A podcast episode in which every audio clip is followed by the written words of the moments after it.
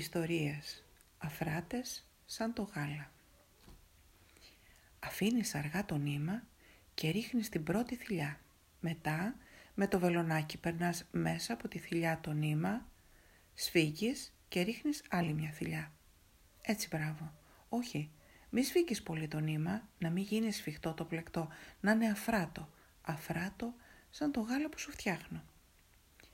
Πλέκαμε για λίγη ώρα εγώ να προσπαθώ να σφίγγω τη θηλιάς, αλλά και να προσπαθώ να είναι και αφράτο το πλεκτό και να μην καταλαβαίνω πώς μπορεί ένα πλεκτό να είναι αφράτο σαν το γάλα. Κάποια στιγμή της είπα «Δηλαδή γιαγιά, μοιάζουν πραγματικά οι θηλιές του πλεκτού σαν να πνίγεις κάτι». «Μη μιλάς, όταν πλέκεις δεν κάνει».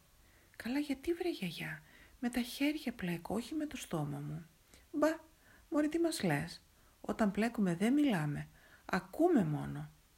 «Και τι ακούμε βρε γιαγιά» «Τον ντε, καθώς προχωράει το ακούμε και το προφταίνουμε να μην χάσει καμιά θηλιά.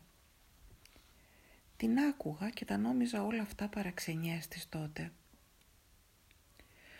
Χρόνια μετά ξανά πιάσα το πλεκτό, χωρίς τη γιαγιά, μόνη. Μόνη με το βελονάκι και το νήμα και με ένα σχέδιο που καθώς έπλεκα σιγά σιγά ξεθάριαζε στο μυαλό μου δίνοντας τη θέση του μόνο στο νήμα που κυρίαρχο έτρεχε, στριφογύριζε, μουρμούριζε. Ναι, μιλούσε το νήμα και εγώ σαν τη γιαγιά μου το άκουγα. Ο χρόνος σταμάταγε θαρής και αυτό συνέχιζε να κουβεντιάζει με το βελονάκι, να σφίγγει τα δάχτυλα, να φτιάχνει τα σχέδια και πια να με μπερδεύει και να μην καταλαβαίνω το ίδιο όπως παλιά, που δεν καταλάβαινα πώς είναι δυνατόν ένα πλεκτό να είναι αφράτο σαν το γάλα, τώρα να μην καταλαβαίνω ποιος ήταν αυτός που έφτιαχνε το πλεκτό, εγώ ή το νήμα; Και τι λέει το νήμα, γιαγιά; Με κοίταζε με εκείνα τα θολά γαλάζια μάτια της και κουνούσε το κεφάλι με αποδοκιμασία. Τι λέει, ιστορίες λέει, να αυτό λέει. Και εσύ πλέκε ήσυχα χωρίς να μιλάς για να ακούσεις. Εγώ δεν ακούω τίποτα γιαγιά, μήπως εσένα μόνο μιλάει. Σταμάταγε τότε το πλέξιμο, τα δάχτυλά της ακίνητα σαν μαρμαρωμένα πουλιά να κοιτάζουν τις δαντέλες.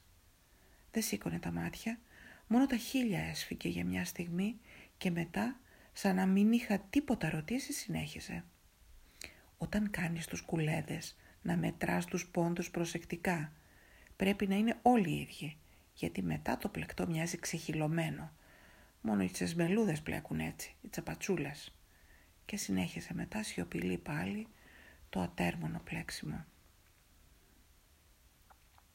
Τώρα πια καταλάβαινα ότι δεν ήταν μόνο πλέξιμο.